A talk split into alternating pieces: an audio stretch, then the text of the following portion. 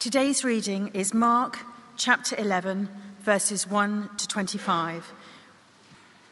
As they approached Jerusalem and came to Bethphage and Bethany at the Mount of Olives, Jesus sent two of his disciples, saying to them, Go to the village ahead of you, and just as you enter it, you will find a colt tied there, which no one has ever ridden. Untie it and bring it here. If anyone asks you, Why are you doing this? Say, The Lord needs it, and we'll send it back here shortly. They went and found a colt outside in the street, tied at a doorway.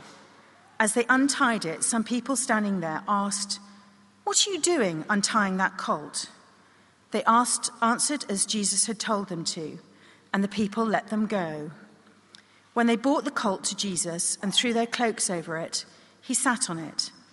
Many people spread their cloaks on the road while others spread branches they had cut in the fields. Those who went ahead and those who followed shouted, Hosanna! Blessed is he who comes in the name of the Lord. Blessed is the coming kingdom of our father David. Hosanna in the highest heaven. Jesus entered Jerusalem and went into the temple courts. He looked around at everything, but since it was already late, he went out to Bethany with the twelve. The next day, as they were leaving Bethany, Jesus was hungry. Seeing in the distance a fig tree in leaf, he went to find out if it had any fruit. When he reached it, he found nothing but leaves, because it was not the season for figs. Then he said to the tree, May no one ever eat fruit from you again. And his disciples heard him say it. On reaching Jerusalem, Jesus entered the temple courts and began driving out those who were buying and selling there. He overturned the tables of the money changers and the benches of those selling doves, and would not allow anyone to carry merchandise through the temple courts. And as he taught them, he said, Is it not written, My house will be called a house of prayer for all nations? But you have made it a den of robbers. The chief priests and the teachers of the law heard this and began looking for a way to kill him, for they feared him, because the whole crowd was amazed at his teaching. When evening came, Jesus and his disciples went out of the city. In the morning, as they went along, they saw the fig tree withered from the roots. Peter remembered and said to Jesus, Rabbi, look, the fig tree you cursed has withered. Have faith in God, Jesus answered. Truly, I tell you, if anyone says to this mountain, Go, throw yourself into the sea, and does not doubt in their heart, but believes that what they say will happen, it will be done for them. Therefore, I tell you, whatever you ask for in prayer, believe that you have received it, and it will be yours. And when you stand praying, if you hold anything against anyone, forgive them so that your Father in heaven may forgive you your sins. This is the word of God. Thank you, Kate, and good morning, everyone. My name's Pete Snow. I'm the assistant minister here. Good to be with you here on Palm Sunday, looking at this passage in the Gospels. Just before we begin, uh, I, was, I was doing a Christianity Explored course last year, and as we read through Mark's Gospel, there was a, a senior gentleman who got to this passage, and he read it, and he looked up at me and he went, What's Jesus' problem with the fig tree? Do you notice that as Kate read it? Is pretty harsh. Jesus, why you seem to curse a fig tree just because it didn't have your breakfast? Uh, we'll get to that. I will try and show you. This is actually a beautiful illustration of what's going on in the whole chapter. The king gets to his capital city, inspects it like he does the fig tree, and, well, we'll see what he finds. Let's pray.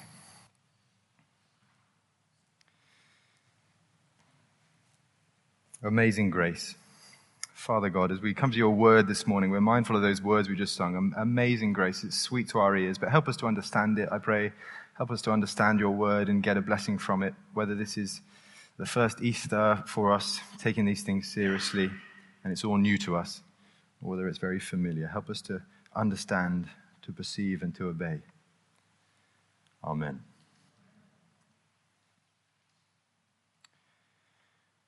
What sort of help do we need from God? What sort of help do we need from Him? We're in the run up to Easter, and um, we're looking at this passage because it's Palm Sunday. We'll get to the, the, cross on Good Friday and the resurrection on Easter Sunday. But what sort of help do we need from the Messiah when he eventually comes? We saw last week there's this beautiful passage about blind Bartimaeus, for whom the pennies seem to sort of drop, and he suddenly sees things clearly and he follows Jesus to Jerusalem on the way. But once you've twigged, once the pennies have dropped, what do you want him to do for you? That's what we're looking at today. What sort of Messiah do you want Jesus to be if you believe he is the Messiah? Would you mind just keeping a finger in your Bible at Mark 11? Just turn to the back with me because there's a map I'd love you to just have a look at. It's, it's right in the back cover. It says Jerusalem around 30 AD. Can you see that? So this is a map of Jerusalem, and you see Jesus is coming in from the east. So there's a little road there that says to Bethany. We, we know in verse 1 of our chapter he's coming in from Bethany, from that direction. He's traveled about 80 miles from the north. Um, that's where he sort of that's where his stomping ground was. But he comes in on the road to Bethany, step by step. There's Gethsemane. We'll get to that later in Mark. And he winds his way up on the path with this big crowd of disciples on Palm Sunday towards Jerusalem. So the king is coming to Jerusalem. And we're supposed to see this as climactic, you know, chapter 11. Ah, at last, he's here in his capital city, step by step by step through the gospel. We've been working our way towards Jerusalem. And now here we are at Passover time. What's he going to find in the heart of it all? I think we're supposed to sort of hold our breath. At last, we're here. What's going to happen? The question does rather rebound on us as Jesus begins to turn the tables, literally, in this chapter and, and say to us, well, what am I going to find when I come and see you? Okay, there's two things on your um, service sheets if you're following along there. Jesus, son of David, is uh, welcomed as a king into Jerusalem, and he's feared as an inspector in the temple. So hopefully nice and straightforward. First of all, uh, he's welcomed as a king into Jerusalem, verses 1 to 11. Not, in fact, welcomed, as I think that maybe the typo came out on the service sheet. Uh, yes, that must have been me mistyping it. It wasn't that he was immaculately coiffured, well combed. Um, he's welcomed. Let's have a look at verse 1.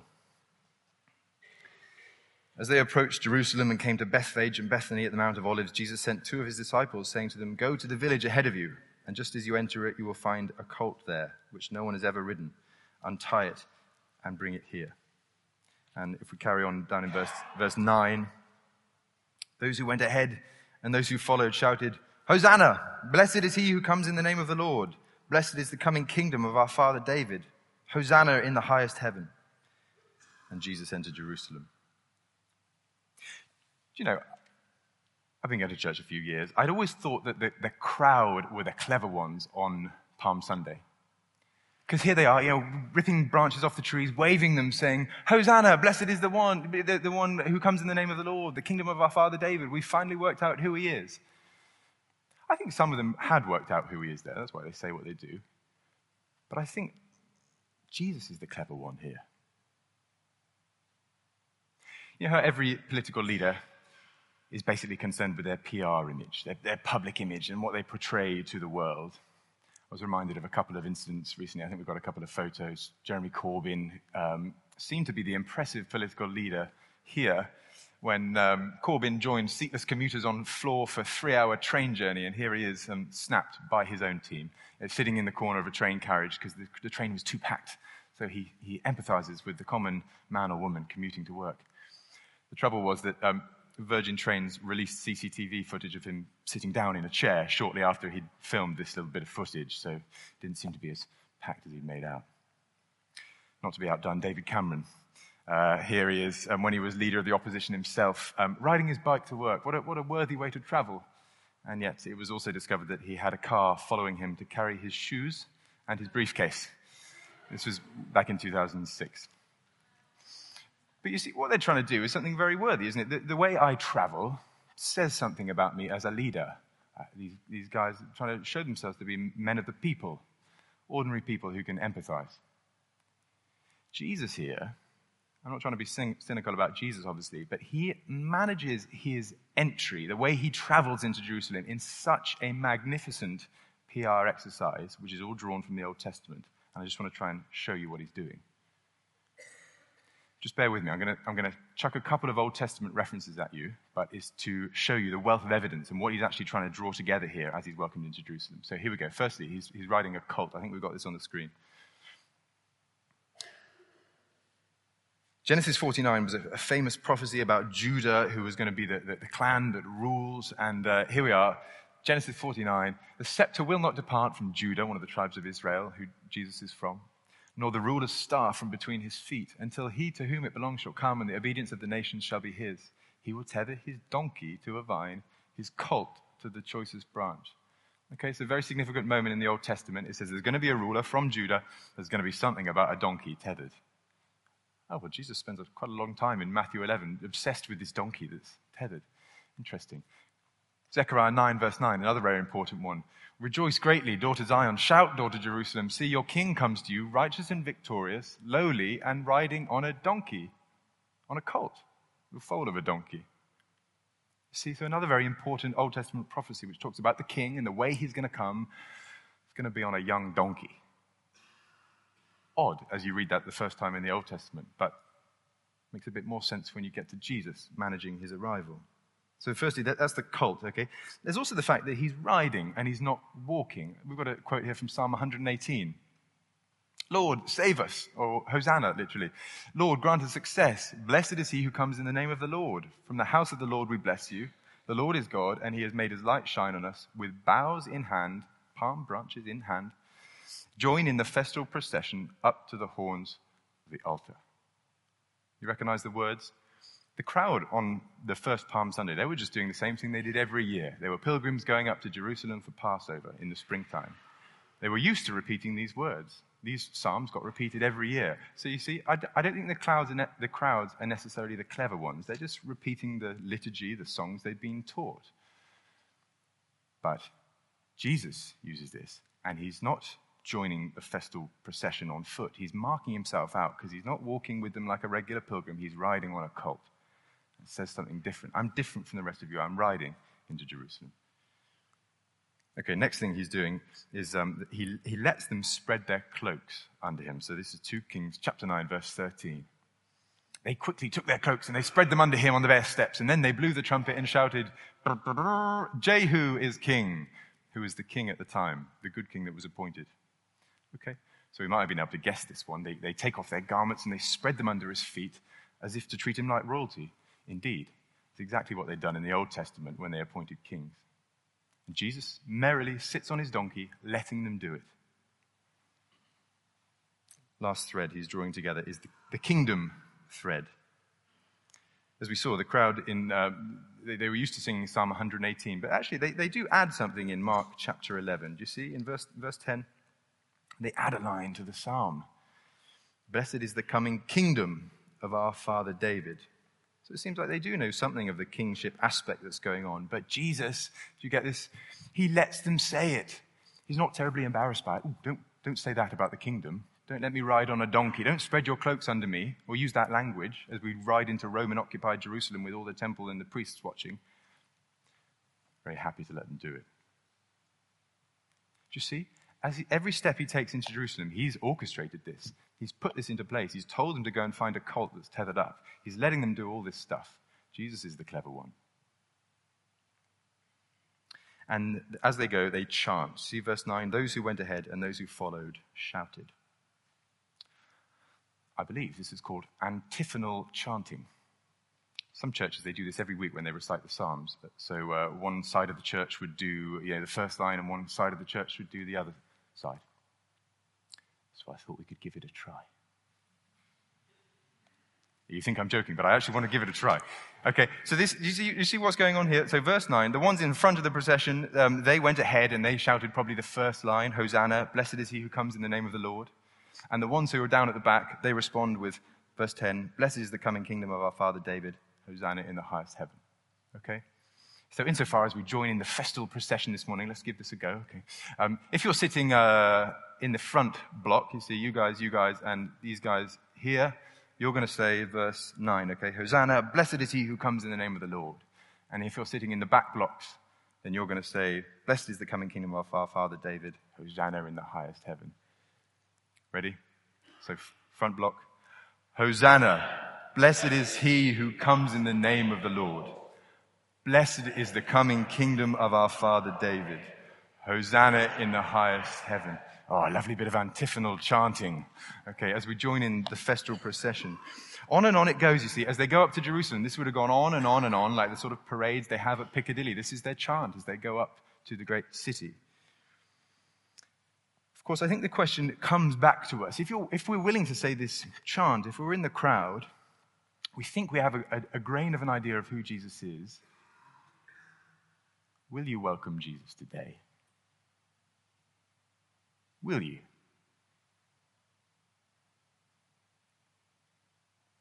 Not everyone in the city he's approaching, of course, at Easter time would have welcomed him.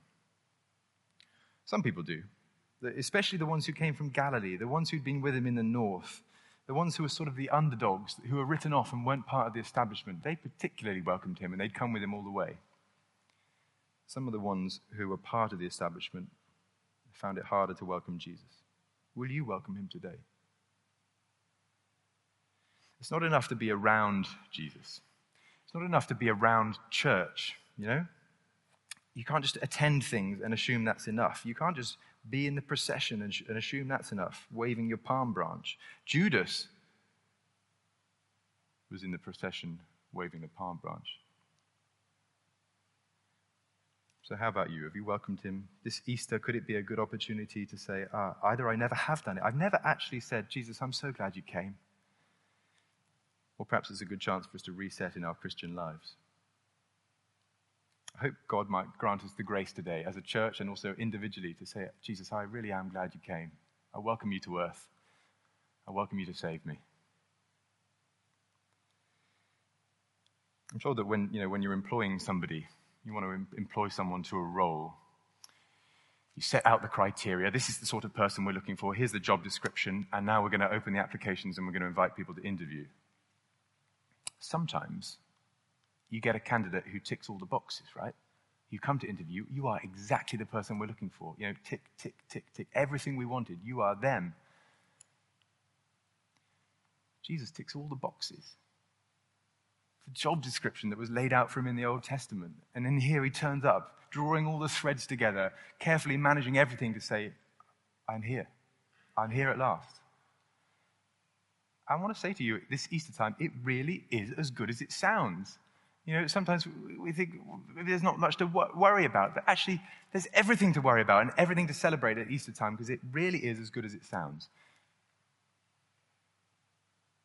Sometimes not so much in an employment context, but in a romantic context. You know, you, you meet someone, a friend who's fallen in love, head over heels in love, and they, they've met exactly the person they seem to be looking for all along. You know, they just tick all the boxes. Fantastic. Head over heels. Well, could it possibly be that way for a Christian awaiting their Messiah, he really does tick all the boxes as he arrives in Jerusalem. See, your king comes to you, Jerusalem, humble, riding on a donkey. Will you welcome him? Is he good news this Easter time? Jesus was welcomed as a king into Jerusalem.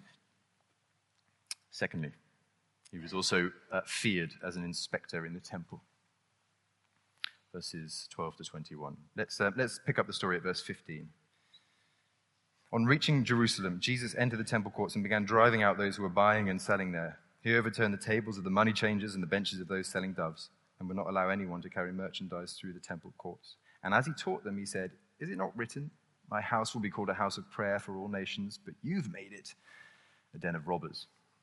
The chief priests and the teachers of the law heard this, and they began looking for a way to kill him for they feared him because the whole crowd was amazed at his teaching. So Jesus was feared as an inspector in the temple.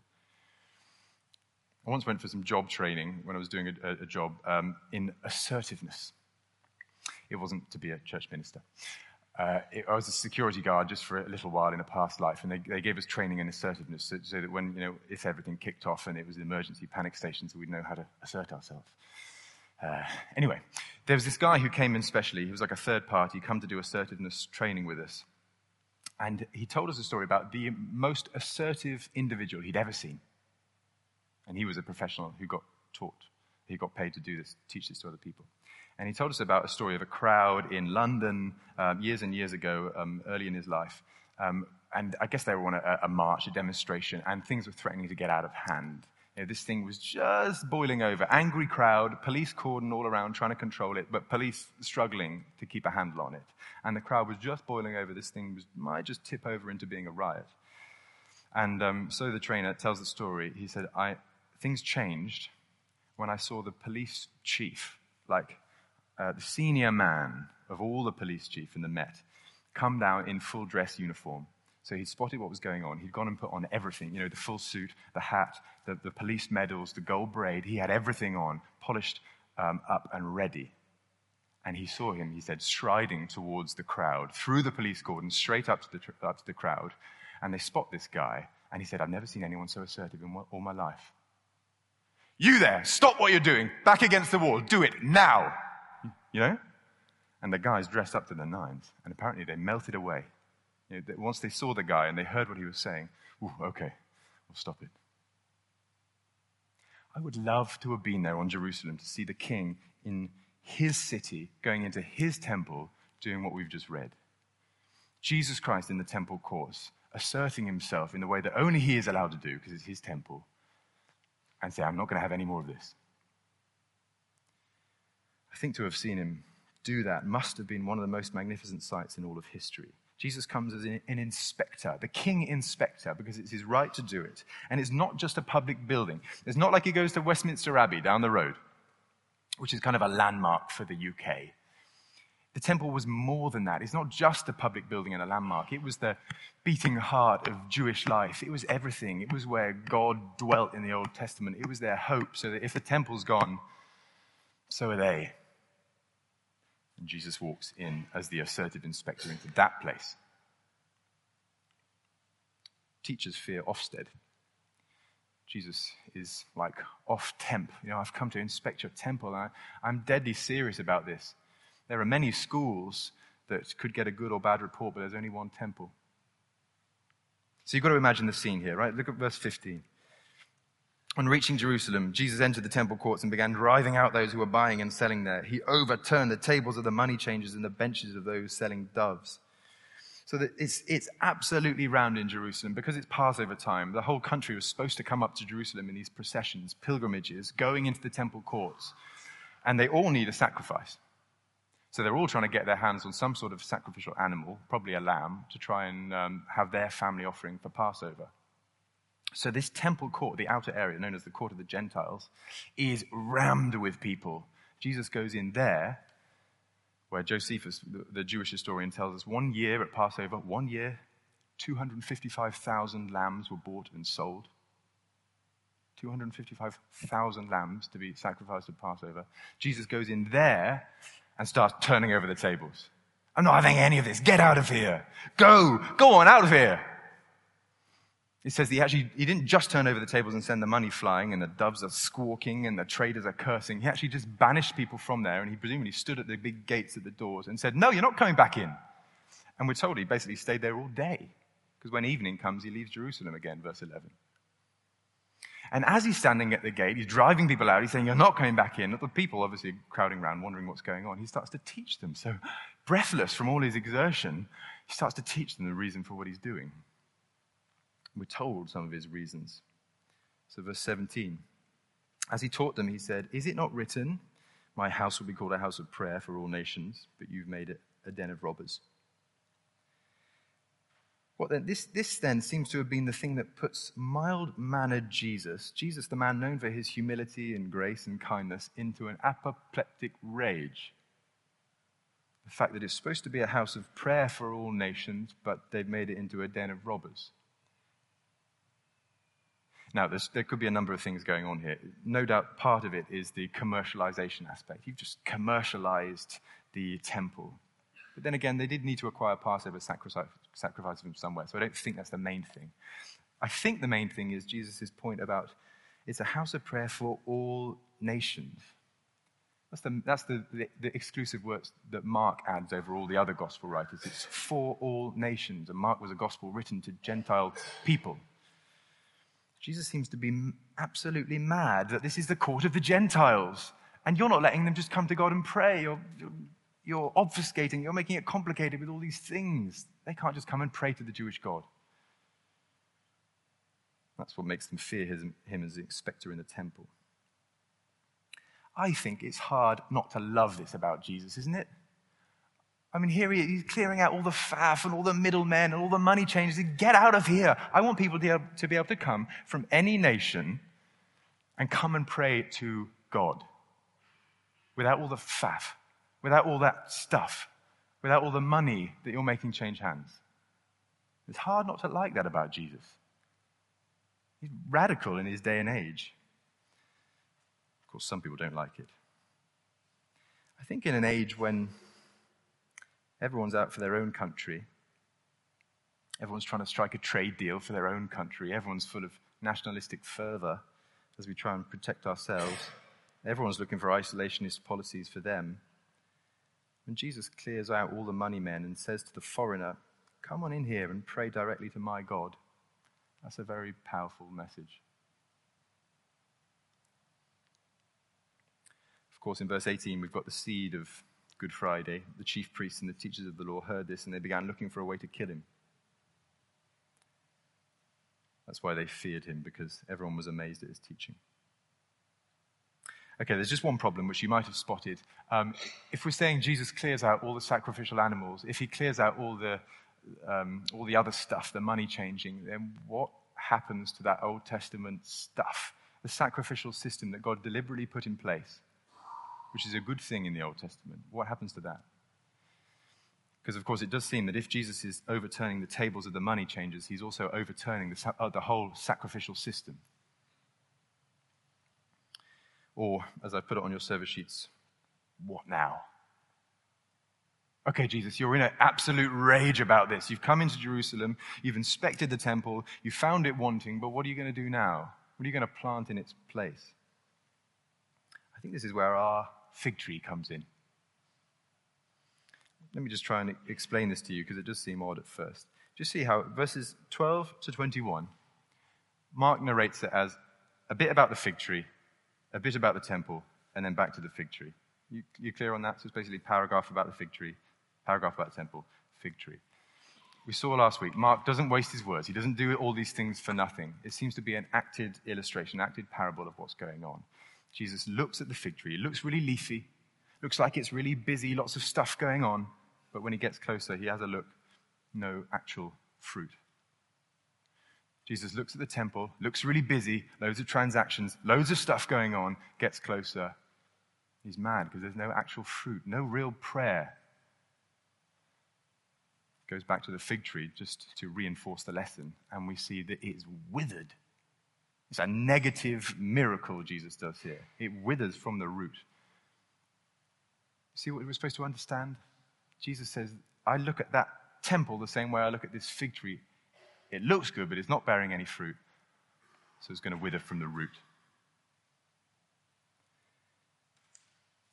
I think this is a challenge for us. If perhaps in our religious Christian life, there is lots of leafiness, lots of busyness, lots of transactions, lots of hustle and bustle, but ultimately no fruit. I think particularly Jesus has in mind prayer here. Then he, he pronounces that barren and withered from the root. From now on in Mark's Gospel, the temple is doomed. You know that film, Indiana Jones and the Temple of Doom? There's a, there's a, uh, a dim echo of that here. The, the, the temple is doomed, and Jesus is going to be in the temple in chapter 12 and then talk about it in chapter 13.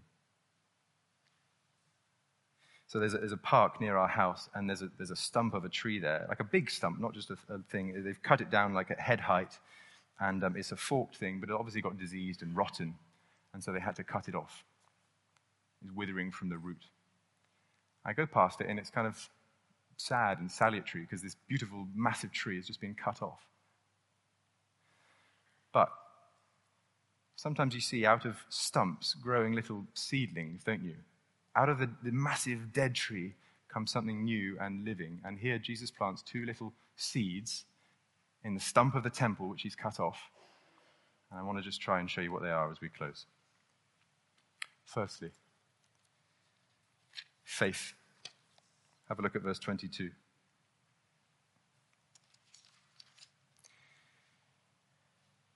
Verses 22 to 24. Have faith in God, Jesus answered. Truly I tell you, if anyone says to this mountain, Go throw yourself into the sea, and doesn't doubt in their heart, but believes that what they say will happen, it will be done for them.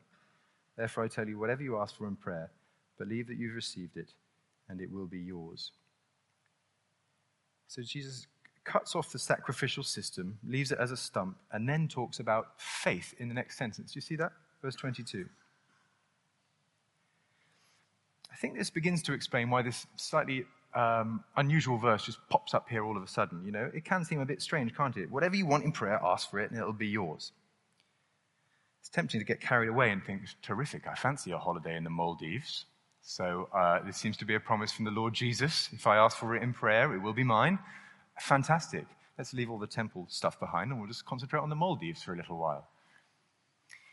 If you track through with Jesus in Mark's gospel, it's not very long in chapter 14, verse 36, before you see him kneeling in Gethsemane and praying, Father, um, if your will, take this cup from me.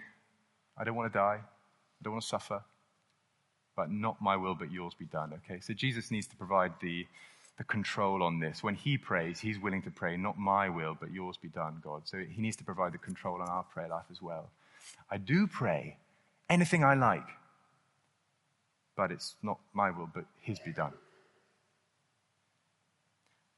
Nonetheless, I want, I want us to get the force of this point about faith, that the seed that Jesus is planting about faith here, because it's a point about God. Is your God big enough that you really can ask him anything you want? I remember being really flabbergasted when uh, I spoke to a, a minister in the Co-Mission Network a couple of years ago, and he'd managed to get an assistant minister appointed in his church against all the odds, like through the Church of England channels, with the full blessing of every available bishop and archdeacon and, and all, all the stuff like that. And it, it was fantastic, and it was going to be a big help to this church. And I said, How did you do that? I mean, how did you wangle it and manipulate everyone? He said, Honestly, I just prayed. And if you, if you knew the guy, you know he wasn't faking it. He, he was a man of prayer, so he did just pray about it. He has a very big God. And God answers prayers in line with his will.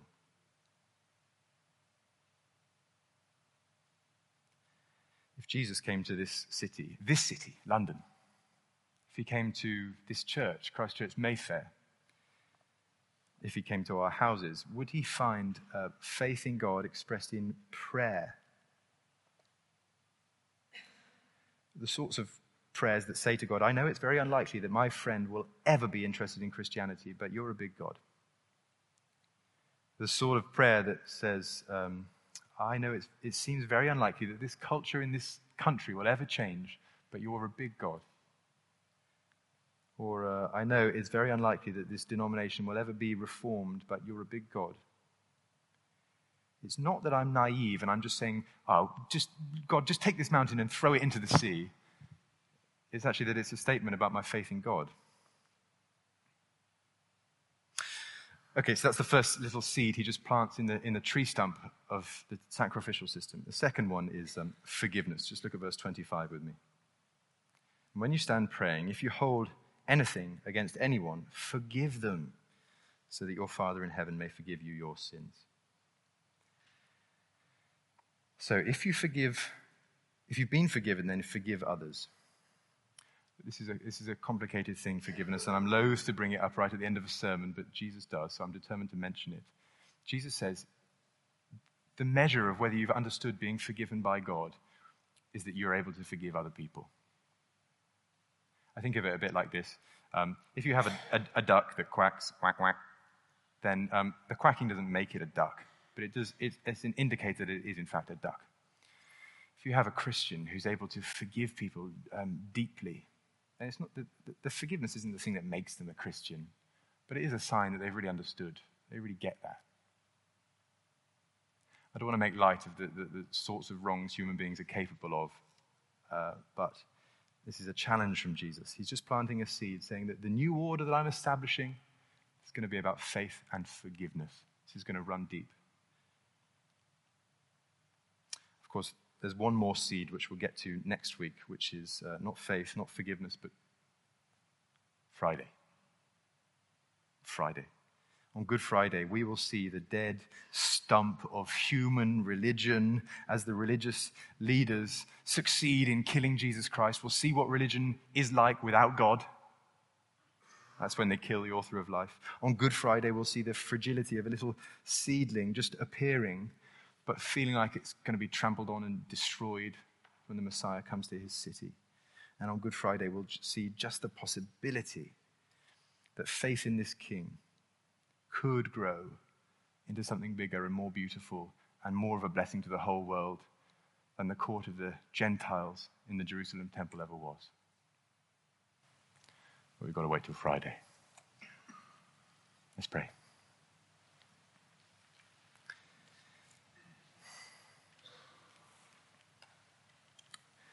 Lord Jesus, Messiah, we, we welcome you today. We want to lift our hearts to you and say, We're glad you came. Thank you for coming to earth. Thank you for coming to Jerusalem. Thank you for coming to your temple, for overturning the sacrificial system, for putting in place uh, faith in God and forgiveness through you and Good Friday, the forgiveness of our sins. Amen.